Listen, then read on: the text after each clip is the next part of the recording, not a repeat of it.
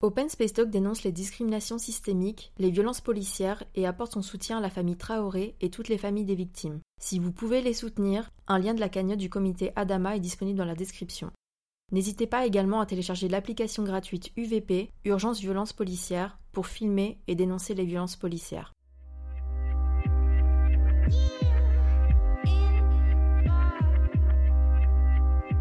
Open Space Talk, le podcast qui dénonce les discriminations au travail.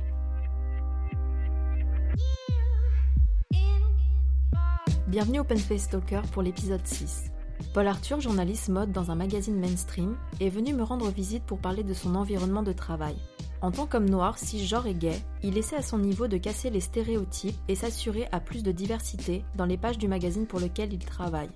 Ensemble, nous avons échangé sur comment il procède pour veiller à cette évolution malgré certaines réticences, du processus de validation d'un shooting et de pourquoi des photos racistes peuvent être publiées, du manque de diversité concernant les employés dans les rédactions, du politiquement correct entre collègues, des magazines dits niches souvent ciblés de communautaires, l'importance de la représentation et l'influence des stéréotypes beauté occidentaux en Afrique, et bien sûr de son expérience personnelle face à la discrimination au travail. Je vous souhaite une bonne écoute. Merci Paul Arthur d'avoir accepté l'invitation euh, pour le podcast. Avec plaisir. Sachant que euh, vous avez certainement dû entendre Paul Arthur euh, sur d'autres podcasts, parce qu'il est un peu sur tous les podcasts parisiens. N'importe quoi, je fais deux podcasts. Donc, pour resituer, on t'a entendu chez Piment où tu parlais du coming out homosexuel, notamment des personnes noires. Mhm. Et également l'épisode de Extimité où tu parlais par rapport euh, justement à ton rapport à ton homosexualité pendant ton adolescence, par rapport à ton entourage également, et euh, entre euh, Paris, le Cameroun et la Belgique. J'ai dit tout ça. Ouais, t'as dit plein, plein, plein de choses. Et justement, je voulais rebondir sur quelque chose que t'avais dit en particulier qui concerne le travail parce que c'est de ça qu'on va parler aujourd'hui. Ok. Et euh, pour euh, te citer, tu avais dit euh, Je me suis infiltré dans les médias pour les changer de l'intérieur vers plus d'égalité et de représentation.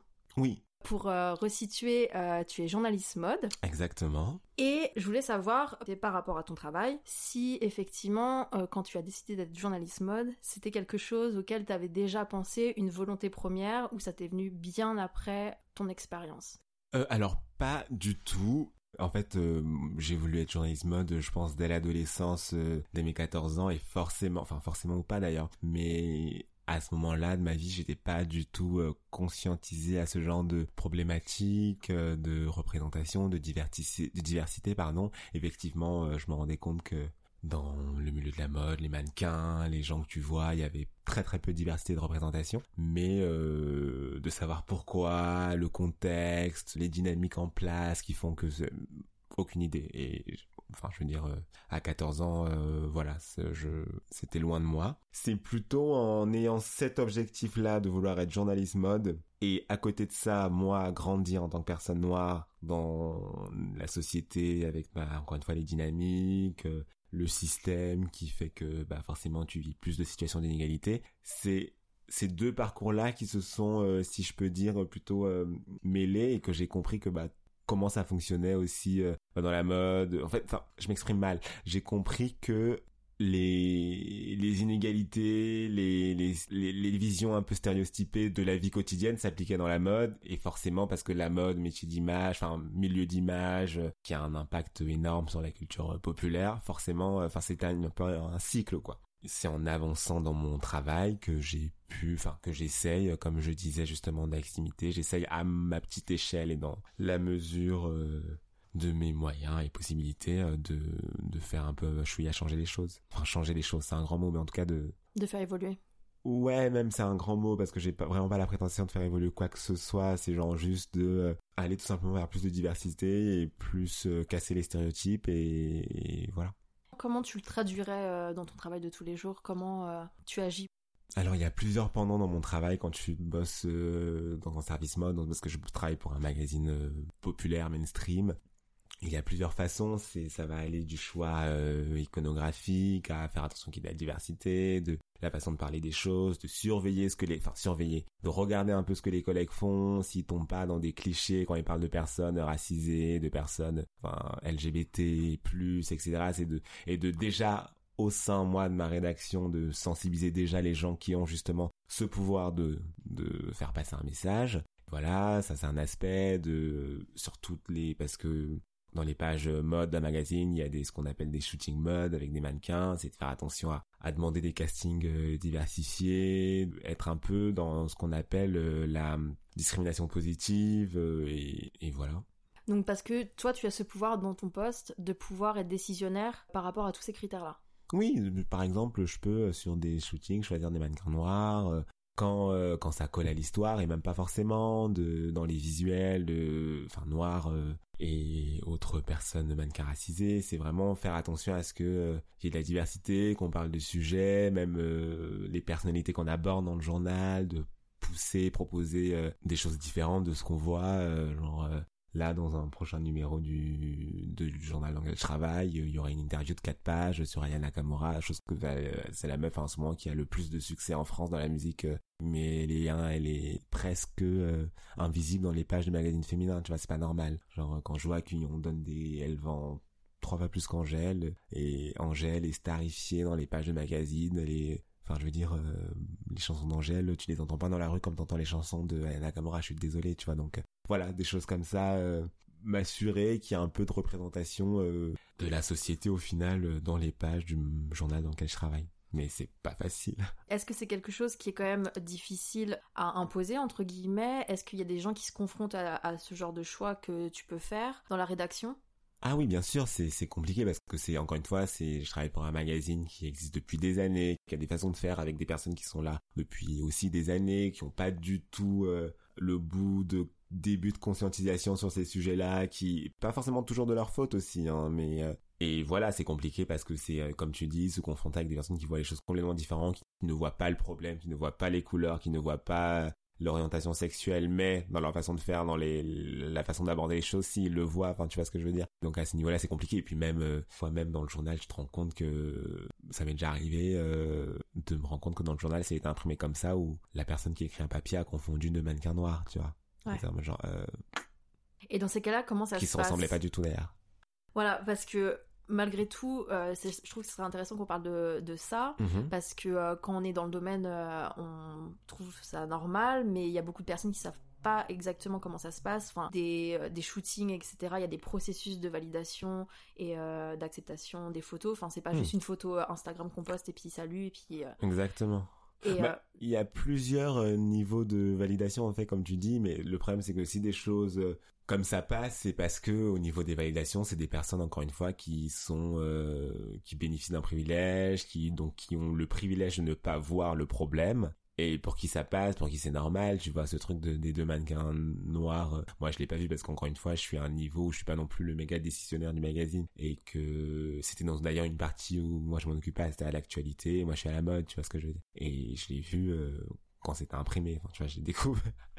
Et voilà, mais voilà, j'essaye aussi de faire attention de, un peu genre mêler à mon nez partout, euh, de voir, de dire ah ça, tu l'as dit comme ça, genre. Euh, et j'ai aussi dans les bons côtés des collègues qui parfois viennent me voir en disant ah je vais parler de ça, est-ce que ça peut se dire? J'ai une fois un collègue qui est venu me voir, mais encore une fois avec de belles intentions, qui m'a dit ouais, il me parlait d'une actrice, je sais plus laquelle, il m'a dit oui, je veux parler de ça quoi. Est-ce que je peux dire sa belle afro? Enfin tu vois, j'étais là. Mm.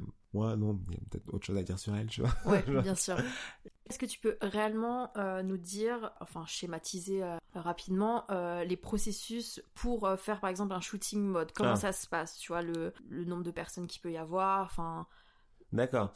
Euh, je pense que ça varie, ça varie en fonction des magazines, mais ça reste sensiblement euh, la même chose. Euh, donc généralement les shootings en termes d'organisation pure et de logistique sont gérés par des producteurs et productrices, des, enfin des gens qui sont à la production et qui vont s'occuper des lieux, des timings, de booker les photographes, de booker les personnes qui vont s'occuper du make-up et de la coiffure, des, mais toujours en ce que ça colle avec les envies artistiques, les intentions artistiques. Et voilà, moi par exemple, pour parler de mon cas à moi, c'est à ce niveau-là que je peux euh, peut-être intervenir en disant à non, voir euh, la personne qui s'occupe de l'apprendre en disant euh, quand tu demandes aux agences de mannequins, parce que les agences de mannequins envoient pour un shooting des ce qu'on appelle des packages mhm. avec genre des listes de mannequins, des photos des books et ça c'est au magazine de choisir la personne qui veut le shooter. C'est de dire tu me demandes un casting large, tu me demandes ça m'est même, je pourrais arriver de dire, euh, je veux tu me demandes un casting que de noirs et de personnes maghrébines, personnes asiatiques, tu vois. Ça, c'est déjà un premier euh, level. Et ensuite, après, c'est validé par, bah, par moi, par la personne au-dessus de moi, et par la personne encore au-dessus, et voilà. D'accord. Donc en fait, réellement, si aujourd'hui on voit des personnes euh, racisées dans des shootings photos, dans des magazines, c'est que c'est vraiment choisi et décidé par le magazine. Mmh, je dirais que c'est pas aussi. Euh, il y a plus de nuances et encore une fois, ça dépend des magazines où tu te trouves. Je pense par exemple, euh, pour parler encore à un niveau un peu plus haut, genre Edward Ninfool, qui est rédacteur en chef du Vogue anglais. Lui, effectivement, il est arrivé, ça fait trois ans, deux ans, si je dis pas de conneries, qu'il y est, il est venu avec l'intention de mettre dans un magazine comme Vogue, qui est une institution dans la mode, des personnes avec des profils euh, divers et variés. Donc oui, lui, c'est une volonté, mais c'est aussi une volonté euh, affirmative avec l'espoir que ça donne l'exemple pour que ce soit plus une volonté. Mais sauf que euh, on reste toujours influencé par ces standards de beauté occidentaux qui fait que forcément pour la plupart des gens ils vont d'abord s'arrêter sur un mannequin avec les cheveux blonds et les yeux bleus euh, en premier parce que c'est c'est ce que on grandit avec l'idée que c'est ça la beauté. Et c'est tout un travail de déconstruction. Et je pense qu'il y a des deux. Il y a à la fois euh, une volonté vraiment comme on dit en anglais affirmative action de de, de pousser. Et puis euh, il y a l'autre pendant où c'est des magazines qui surfent toujours un peu parce que genre la, vague de la diversité dans la mode, on l'a vu de nombreuses fois venir, euh, pas venir, parce que c'est cool de mettre, euh, de faire un numéro spécial noir avec que des noirs. Donc euh, il y a aussi cependant là, c'est un peu capitalisé sur une tendance, sur une tendance et sur une cause et se montrer que genre nous on est ouvert, mais après ça va faire un numéro spécial noir. Après pendant deux ans, il y aura pas un seul mannequin noir en couverture, non, non blanc de manière générale. Est-ce que tu penses du coup euh, que euh, les standards de beauté, ils ont évolué depuis quelques années? Euh, Ou est-ce qu'on reste sur effectivement les critères très occidentaux de la blonde aux cheveux lisses, blanche? Bah, je pense qu'il y a des choses qui changent. Dans la mode en tout cas et même dans la beauté, on a accepté, enfin les gens, enfin, le système commence à permettre l'apparition et la validation d'autres types de beauté que ce soit fait de manière, euh, encore une fois, c'est la mode, hein, donc, donc une manière hyper capitaliste ou euh, le plus sincère possible. Mais euh, le standard général de beauté, ça reste encore Gisèle Bündchen et Kendall Jenner, c'est-à-dire grande, mince, cheveux blonds ou bruns longs, très fins, voilà. Oui, comme on a, on a pu voir aussi, il y a une grosse tendance aussi sur l'appropriation culturelle, où euh, on sent vraiment que la mode, euh, c'est difficile de mettre des personnes racisées en avant, mais par contre, c'est plus simple de mettre des personnes blanches avec des critères euh, de Avec des et des... bien sûr, parce que ça passe plus. Enfin, c'est comme, je sais plus quel magazine américain avait fait, fait un article où c'était genre les top beauté de la Fashion Week. Top beauté de la Fashion Week, en gros les mannequins avec les meilleurs looks de la Fashion Week. Et genre dans tous les tops, c'était des blanches. Et dans tous les genre les faux pas de la Fashion Week, c'était des noirs. Les faux pas beauté, tu vois. Et parce que euh, c'est après tu voyais dans les dans leurs faux pas beauté, c'était des noirs avec des tresses, des coiffures afro. Mais tu tournais le magazine genre 30 pages plus loin, il y avait une blanche en afro, en tresse, genre, et c'était genre trop cool, trop stylé. Enfin, je crois que c'était Kylie Jenner, je sais plus quoi. Oui, forcément. De toute façon, c'est souvent la famille Kardashian qui revient. Donc l'évolution, c'est pas encore ça, quoi. Non, il y a énormément de travail. Je pense que c'est un travail sur des années. Il faut aussi que des gens aient des volontés et qu'il y ait plus enfin, tu vois, c'est en fait, c'est un travail qui va au-delà de la simple industrie de la mode ou de la beauté. C'est de la déconstruction d'années, d'années, d'années d'imagerie, de stéréotypes, de qu'est-ce qui est beau et qu'est-ce qui n'est pas, qu'est-ce qui est sexy et qu'est-ce qui n'est pas. On en parlait tout à l'heure en off, mais euh, donc pour rebondir euh, sur un des scandales qui avait été assez important, qui était le scandale à H&M, avec la photo de ce jeune garçon qui était noir et qui portait le le suite où il y avait indiqué Coolest Monkey in the Jungle, mhm. le plus cool des singes de la mhm. jungle. Ça, typiquement, ce genre de shooting, comme tu l'as expliqué auparavant, il y a des processus de validation. Mhm. Comment tu pourrais l'expliquer que ça soit passé, que ça a été publié et que c'était quelque chose qui était sur un site internet? Bah, je pense que c'est parce que déjà ça a été l'intention de faire ce t-shirt là et de le mettre sur un garçon, un petit garçon noir, je pense que ça, vient de personnes qui à aucun moment été confrontées avec le fait d'être noir et de se faire traiter de singe, de se faire traiter de, en tout cas qui n'ont jamais fait attention à, ce stigma là. Et, et, voilà, ce qui est, ce qui est dans un sens assez grave parce que, enfin, il y a Google aujourd'hui et je trouve ça assez dément encore que les gens soient pas sensibilisés à ce genre de choses. On sait très bien, euh, on l'a entendu. Euh, mais bon, c'est des gens qui n'ont pas été euh, sensibles à enfin t'associes pas des personnes noires à des singes parce que c'est c'est au fondement justement du du racisme sur euh, l'apparence physique euh, c'est que les noirs ont été longtemps associés à des singes à des animaux. Donc tu fais pas ce parallèle là c'est juste pas possible. Et si ça se fait c'est parce que bah encore une fois dans les postes de validation personne n'y est sensible. Et si des personnes y sont sensibles c'est certainement des personnes qui n'ont pas la possibilité de faire quelque chose hein. parce que tu peux être je pense que tu peux être militant, penser le, plein de choses, la déconstruction autour, mais t'as aussi euh, un boulot, t'as aussi euh, le besoin de vivre, euh, et que c'est pas évident, et que je comprends que s'il y avait quelqu'un, une personne noire qui a vu cette pub mais qui avait pas la possibilité de, je peux comprendre qu'elle ait pas pu aller au sur le devant et dire si, c'était pour se prendre une flopée de commentaires et peut-être même pas d'être compromise dans son bout, dans son travail. Oui, parce que ouais, effectivement, c'est. Je me souviens lors de ce scandale qu'il y avait beaucoup de personnes euh, noires qui avaient été remises en cause euh, du fait qu'effectivement il y avait certainement des personnes noires qui travaillaient là-bas et qu'elles n'ont rien dit et mm. c'était évidemment sur elles qu'on était tombé, mais enfin il y a quand même un enjeu de travail derrière. Il y a des gens qui ont des emplois et qui peuvent pas forcément mm. intervenir mm. Euh, ou qui sont peut-être intervenus et qui, comme tu dis, ont pas pu. on, a, on les a tout simplement pas écoutés. Donc est-ce que finalement l'évolution par rapport à tout ça, ça serait de avoir des personnes racisées ou concernées, par exemple LGBT, euh, à des postes de euh, direction euh, plus Bien sûr, c'est le nerf de la guerre. Toute façon, on vit dans un monde où le nerf de la guerre, c'est l'argent, c'est c'est le, malheureusement ou pas, enfin malheureusement. Et c'est comme ça, c'est comme ça que les choses peuvent changer. C'est comme encore une fois, c'est comme le, Vogue anglais pour reprendre cet exemple-là. Le Vogue anglais d'Edward Full, il n'a rien à voir avec le Vogue anglais de sa prédécesseur, même en termes des équipes. Enfin, le, il y a une photo que tu peux voir sur internet, un avant-après des journalistes qui écrivaient dans le Vogue anglais depuis qu'il est là et celle d'avant. Enfin, c'est euh, le jour et la nuit. Euh. Donc euh, oui, c'est c'est comme ça. C'est parce que ce, cet homme-là est, est, à ce poste décisionnaire et qui peut faire bouger les choses. On peut parler d'une évolution sur certains magazines ou certaines publicités, mais j'ai quand même souvent l'impression que cette évolution, elle est faite par des personnes concernées, majoritairement. En majoritairement, oui, bien sûr. C'est encore une fois, c'est la volonté de faire changer les choses, mais parce que c'est des discriminations que tu vis aussi dans ta chair et que tu veux faire en sorte que ça change pour ceux, qui, ceux et celles qui viennent après toi. Par exemple, toi, dans ta rédac, est-ce que on peut vraiment parler de mixité? Oh non. tu veux dire le genre qui est, qui est au journal? Non, non, pas du tout. D'accord. Pas du tout. Mais euh, après, je pense que encore une fois, pour parler d'un domaine que je connais, d'un domaine euh, dans lequel j'évolue, de toute façon déjà la presse, les médias, euh, à la base il n'y a pas de diversité, mais parce que dans les écoles il n'y a pas de diversité. Tu vois, pareil dans ma promo j'étais le seul noir dans les des écoles un peu réputées.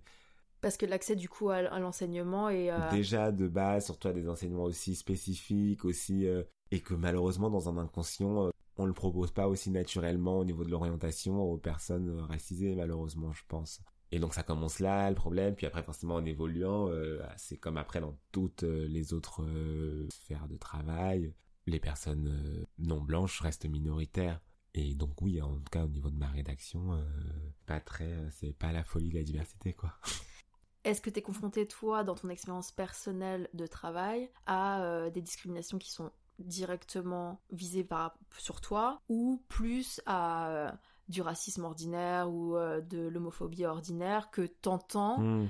mais qui sont pas forcément euh, dirigés mais hmm. forcément t'es concerné. C'est ça, mais je pense que c'est plus de ce... J'ai jamais vécu au travail sur le... depuis que je travaille dans cette boîte-là de de racisme, genre j'ai eu la chance d'évoluer, de monter les échelons dans ma boîte et en tout cas me donner l'impression que ma couleur de peau n'entrait pas du tout en jeu. Par contre, oui, effectivement, j'ai été témoin de, racisme ordinaire que tu peux voir partout, de, remarques, même pas forcément dirigées vers moi, euh, sexistes, racistes, homophobes, euh, transphobes. Et voilà, et encore une fois, j'essaye euh, quand je peux, quand j'ai envie, quand j'ai la patience aussi, parce que c'est pas toujours facile de devoir argumenter à 9h avec une collègue qui a des propos transphobes quand oui j'essaye de, de faire changer les arguments. Alors parfois ça prend parfois ça parfois non mais en tout cas euh, pour une personne convaincue c'est c'est déjà c'est déjà bien je pense. Et est-ce que tu sens justement que euh, les gens osent moins te dire certaines choses ah bien sûr ou juste ou parce qu'ils savent que tu vas être la personne qui va dire quelque chose. Bien sûr, genre ça même sans te le dire, tu vois les gens qui en sont en mode on va pas avoir cette conversation devant lui parce que sinon ça va partir en Black Panther, euh, tu vois. Oui, en plus c'est même pas parce que t'es noir, c'est clairement parce qu'ils savent très bien ton positionnement par rapport aux choses. Bien sûr, bien sûr. Donc t'es la personne à qui on peut pas dire les choses. Ça devient ça, ça devient après on te, on te colle avec ce truc en France, on te dit qu'on peut plus rien dire, euh, que genre euh, tout est euh, le politiquement correct et, en fait ce que j'ai toujours envie de répondre à ça c'est c'est bien le politiquement correct en fait, c'est c'est que pendant des années certaines personnes se permettaient de dire des choses sous couvert de l'humour, de la blague, de du bon mot, du cette culture française de on dit ce qu'on veut, on est libre, Voltaire, etc., etc. On disait des choses horribles, contribuait à tout un système qui faisait en sorte que les personnes qui n'étaient pas considérées comme françaises de visu était moins bien que, mais tout ça, ça part d'une blague. Enfin, je veux dire, ça part de la blague sur l'accent africain, donc ça va, ça a un impact sur le fait qu'on va se dire que quand tu as des origines africaines, tu parles mal le français, tu, tu t'es pas audible, t'es moins, tu t'exprimes moins clairement qu'une personne qui, euh, qui vient pas, qui vient entre guillemets encore une fois de France. Enfin, ça contribue à tout ça en fait, et c'est, c'est un enjeu après dans le recrutement et dans euh, l'accès à certains, euh, l'accès à un appartement, l'accès, enfin toutes les blagues sur le fait que genre les gens qui viennent d'Afrique sont sales, en fait tout ça ça a un impact en fait. C'est pas juste une blague. Et c'est pour ça et, c'est ce que même au niveau de ma rédaction à chaque fois je dis que le, politiquement correct c'est très bien. Je trouve ça très bien. J'aimerais que si euh, sur des choses où moi j'ai plutôt le privilège, c'est-à-dire quand je suis un homme, quand je suis quelqu'un de cis, ça m'arrive plus heureusement, mais si je fais une blague qui moi me semblerait drôle, mais en fait le résultat est transphobe, au contraire je trouve ça bien qu'on me dise, euh, bah en fait t'as pas le droit de dire ça, euh, et c'est même pas tant que t'as pas, si on, moi je suis pas vexé qu'on me dise t'as pas le droit, de faire ah ben oui grave, j'ai pas le droit, mais pas de souci, ou qu'on me dise juste, oui ça c'est transphobe, à aucun moment je vais le prendre pour moi en me disant, ah non mais moi me traite, non, on va me dire, en fait ça, ce propos, cette façon de voir les choses est transphobe, comment est-ce qu'on peut le corriger? C'est juste ça en fait qu'on demande, c'est pas genre, on peut plus rien dire et c'est trop facile au final de, surtout c'est, c'est des blagues euh, qui, qui n'en sont même plus drôles au final et oui, au contraire, euh, ça, ça challenge de trouver une autre forme d'humour euh, non euh, discriminante et rabaissante, quoi. Tu me disais que par contre, dans, vu le domaine dans lequel tu es, dans lequel tu évolues, qui est la mode, mhm. au niveau la mode, au niveau de l'homosexualité, mhm. ça n'a jamais été un problème, entre guillemets, ça n'a jamais été remis en cause comme ça peut l'être pour d'autres dans d'autres domaines de travail. Oui, encore une fois, je pense que de par le contexte, T'as toujours pu être toi-même en fait. Oui, oui, j'ai jamais euh, caché le fait que j'étais euh, gay, euh, que j'avais un mec.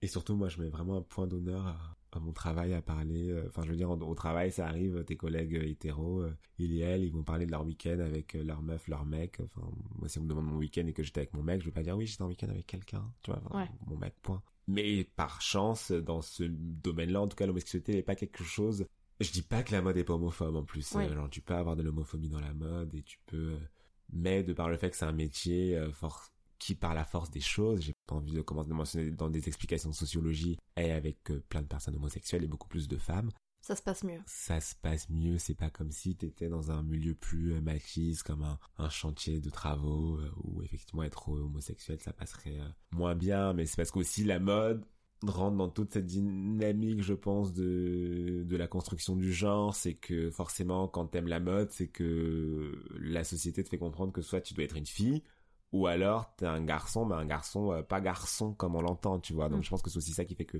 Et encore une fois, j'ai pas envie de faire de la sociologie des comptoirs, mais qui fait que bah les c'est un milieu euh, plus euh, safe entre guillemets pour les personnes homosexuelles. Et quand tu as débuté euh, ta carrière de journaliste mode, tu avais euh, commencé dans un milieu moins mainstream où c'était un magazine pour les personnes noires, fait par les personnes noires. Oui, et pas que pour les personnes noires. Je veux dire, tout le monde pouvait, tout le monde, euh, ça s'adressait à tout le monde et on parlait aussi de, on parlait autant de Louis Vuitton euh, que euh, de créateurs comme ou de créatrices comme Lisa Folawiyo qui est originaire du Nigeria. C'est juste qu'il y avait une volonté dans l'image, dans les mannequins choisis, de mettre en avant les personnes. Pour le coup, c'était vraiment ciblé les personnes noires. Et aussi, ça allait même dans les pages beauté, ça allait de, de, de choses euh, aussi euh, simples que quand t'es une femme noire, tu te maquilles les produits que tu utilises seront pas les mêmes que une femme blanche, sauf que dans les magazines plus généralistes, cette question-là, elle est pas du tout prise en compte, elle commence à peine, tu vois. Donc, à l'époque, c'était, je parle de ça, c'était il y a six ans, c'était aussi une volonté de changer un peu le paysage de la presse française. Et ça serait une volonté pour toi de revenir à quelque chose de plus euh, spécialisé, entre guillemets, ou euh, vraiment de continuer à injecter ça dans le mainstream?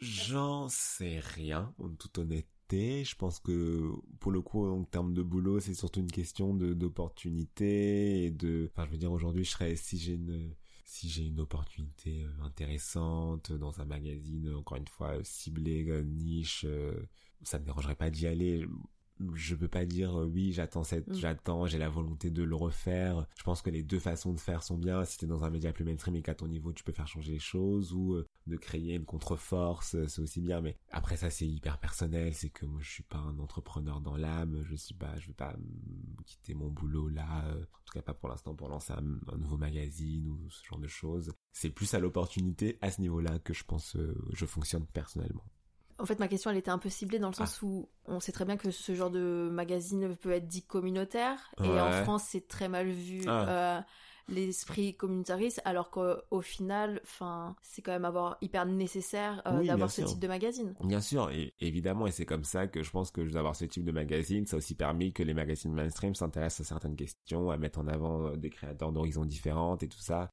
Enfin, je veux dire, le dernier gagnant du prix LVMH, qui est le prix euh, que LVMH justement remet à, des jeunes euh, créateurs et créatrices, c'est un Sud-Africain. Enfin, je veux dire, c'est aussi euh, tout le fait qu'il y ait des magazines qui parlent spécialisés sur ces niches, niches entre guillemets, qui a fait que les institutions plus mainstream s'y intéressent. Donc le communautarisme, comme on le dit en France, qui pour moi est pas du tout euh, un mot négatif. Enfin, c'est normal que les gens veulent voir des gens qui leur ressemblent, euh, des veulent euh, des conseils spécifiques à leur pigmentation. Et pour répondre à ta question, moi ça me dérangerait. Si aujourd'hui je suis ramené à bosser dans un magazine dit communautaire, moi je m'en fous. Même quand à l'époque je bossais dans le magazine dont tu parles, je suis déjà pris de remarque, mais ah mais c'est trop bizarre quand même. Pourquoi est-ce que je sais mais t'as ouvert Elle, c'est un magazine pour les blanches par les blanches, donc euh, personne trouve ça bizarre. Trouve ça bizarre. Et là, d'un seul coup, ça paraît bizarre à tout bah, bien sûr, mais c'est c'est de toute façon, de toute façon, dès que les communautés euh, se retrouvent entre elles, les communautés minoritaires, ça pose un problème à la majorité dans tous les sens. Donc euh, mais c'est aussi quelque chose qu'il faut déconstruire et c'est comme ça que les choses changent d'ailleurs quand les communes enfin quand des personnes qui vivent tous toute la même discrimination les mêmes microagressions s'accordent déjà pour se dire ah ok on vit on vit tout ça. Pourquoi on vit tout ça? Comment ça se passe pour ne plus le vivre tous et toutes? C'est comme ça que les choses changent je pense. On parle justement du fait de la représentation c'est important. Du coup je vais me faire l'avocat du diable il y a des personnes qui argumentent le fait que si majoritairement euh, les personnes sont blanches dans les médias occidentaux, c'est parce que à la base euh, la majorité est blanche et que de ce fait certainement en Afrique, ça c'est toujours l'excuse qui revient, et eh ben tu trouves quasiment pas de blancs dans les médias. Enfin ça c'est des paroles sans évidemment le savoir. Mhm. Toi qui as grandi une bonne majorité de ta vie euh, au Cameroun, mhm. qu'est-ce que tu peux en dire de ça par rapport aux critères de beauté qui sont influents? Bah déjà pour la première partie de ta question, c'est ok la majorité de la population est blanche, il y a encore plus rien de dire ça en France et, ça n'empêche pas que les personnes euh, noires, maghrébines, asiatiques sont présentes en France, euh, en France sont françaises et qu'il y a un besoin de représentation et de visibilité de et de pouvoir se projeter parce que c'est en fait les gens se rendent pas compte que la représentation et la diversité c'est important pour euh, ça contribue à qu'un jour on soit dans l'égalité. C'est que genre, pour les, les jeunes euh, à 4 ans, 5 ans, 6 ans, 10 ans, enfin 7 ans, etc., se voient à la télé, se voient dans les campagnes de pub, et c'est possible pour moi d'être belle, c'est possible pour moi d'être médecin, c'est possible pour moi d'être... C'est, c'est, à ça que ça sert. Et donc pour cette première partie de question, à chaque fois, enfin, ça veut rien dire de...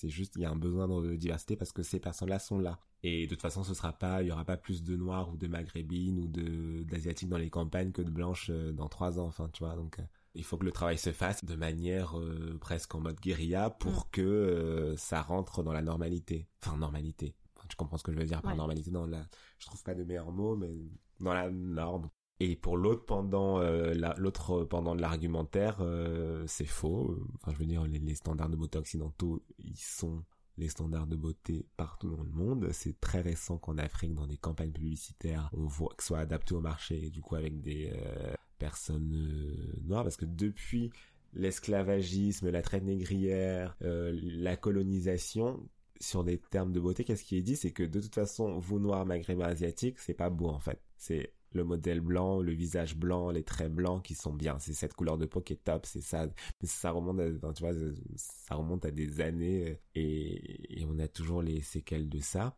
Donc, qu'est-ce que toutes les autres populations veulent faire? C'est avoir l'air blanche. C'est pour ça que t'as des femmes noires et se, qui se blanchissent la, peau. qui se blanchissent la peau. Parce que t'as des, des femmes asiatiques, des hommes asiatiques qui font des opérations pour se débriter les yeux tout ça, ça a un effet sur le mental et sur le fait justement de se, ça, dévalorise qui tu es euh, profondément et, et du coup cet argument est pas valable en fait. Enfin, je veux dire, euh, encore une fois, le critère de beauté il est calqué sur euh, la beauté entre guillemets blanche. Voilà, ça me fait ça me fait penser à toute quand justement on cible le fait que ce soit problématique que dans les magazines de mode de beauté on loue les femmes blanches avec des tresses ou avec euh, des coiffures qui étaient qui ont été euh, tant euh, l'apanage des femmes noires et qu'on te sort l'argument de oui mais je comprends pas pourquoi une femme noire peut pas une femme blanche pardon peut pas se faire des tresses. Enfin je veux dire les femmes noires elles se elles, se, j'ai n'importe quoi oui. Elles se lissent les cheveux elles se raidissent les cheveux. T'as envie de dire mais en fait à la base si les femmes noires le font c'est parce que il y a une oppression derrière. Il y a une oppression euh, clairement euh, visuelle euh, dans les dires, c'est-à-dire que genre quand les il y a encore des femmes noires qui ont avec leurs cheveux naturels au travail, on leur dit que ça fait sale. Donc oui, c'est c'est c'est c'est une, c'est une oppression. Alors, j'ai pas tout, j'ai pas envie de dire que les femmes noires, encore une fois, devraient toutes garder leurs cheveux naturels. Chacun fait ce qu'il, chacune et chacun et chacun et chacune, pardon, fait ce qu'il elle veut. Mais ça vient de quelque part. Si il y a ce geste de se de se euh, lisser les cheveux pour malheureusement euh, coller à ce standard et rentrer euh, dans les bons codes et se faire accepter. Enfin, ça, ça vient de là à la base. C'est Juliette Meralda qui, qui, est sociologue qui en parle dans un de ses bouquins et je suis désolé, j'ai pas la référence du bouquin mais c'est quelque chose que j'avais lu pour un article. On la cherchera. Oui, qui, explique que le fait de se lisser les cheveux euh, remonte euh, à l'esclavage euh, dans les plantations aux États-Unis, comme des esclaves de maison, qui, pour être bien vus par leur maître et maîtresse, devaient justement, pour faire propre, se lisser les cheveux et se genre chauffer des peignes à des températures et se les coller sur le crâne. Tout ça vient de là c'est un peu une explication un peu tâtonne, mais ça fait longtemps que j'ai lu cet article. Et voilà. Si tu avais un mot à ajouter pour euh, conclure notre euh, entretien. Un mot à ajouter euh, pour conclure, je dirais que la clé, selon moi, de tout ça, et c'est quelque chose que j'essaye de m'appliquer à moi-même et aux personnes que je côtoie, de leur dire, de communiquer ce message-là, tout réside en fait dans l'empathie que tu peux avoir, avoir envers quelqu'un d'autre, envers une autre personne, et de prendre en compte et de te questionner à chaque fois sur les privilèges que tu as par rapport à, autrui en fait. C'est euh, quand t'es un homme par rapport à une femme quand t'es une personne cis par rapport à une personne trans quand t'es une personne blanche par rapport à une personne noire.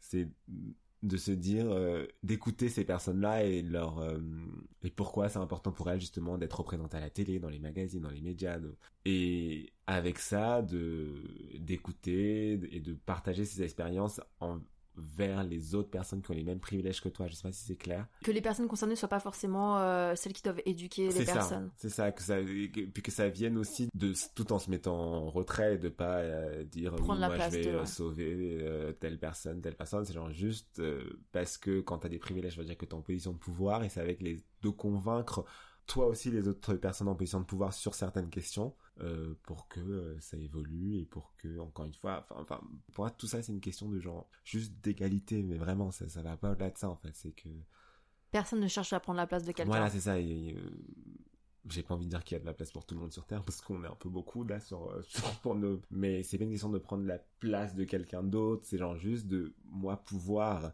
C'est juste de moi pouvoir. Et que si je prends ta place c'est parce que je l'ai mérité par mon travail par euh, je sais pas par plein d'autres choses. Qu'on parte sur les mêmes chances et les mêmes égalités. Merci beaucoup Paul Arthur. Le même pied d'égalité je voulais dire. Merci euh... merci pour votre écoute si vous avez apprécié l'épisode, n'hésitez pas à soutenir le projet en laissant des likes et en le partageant autour de vous. N'hésitez pas à nous rejoindre sur la page Instagram Open Space Talk où nous traiterons du sujet dans toutes les sphères discriminantes. À très vite pour le prochain épisode.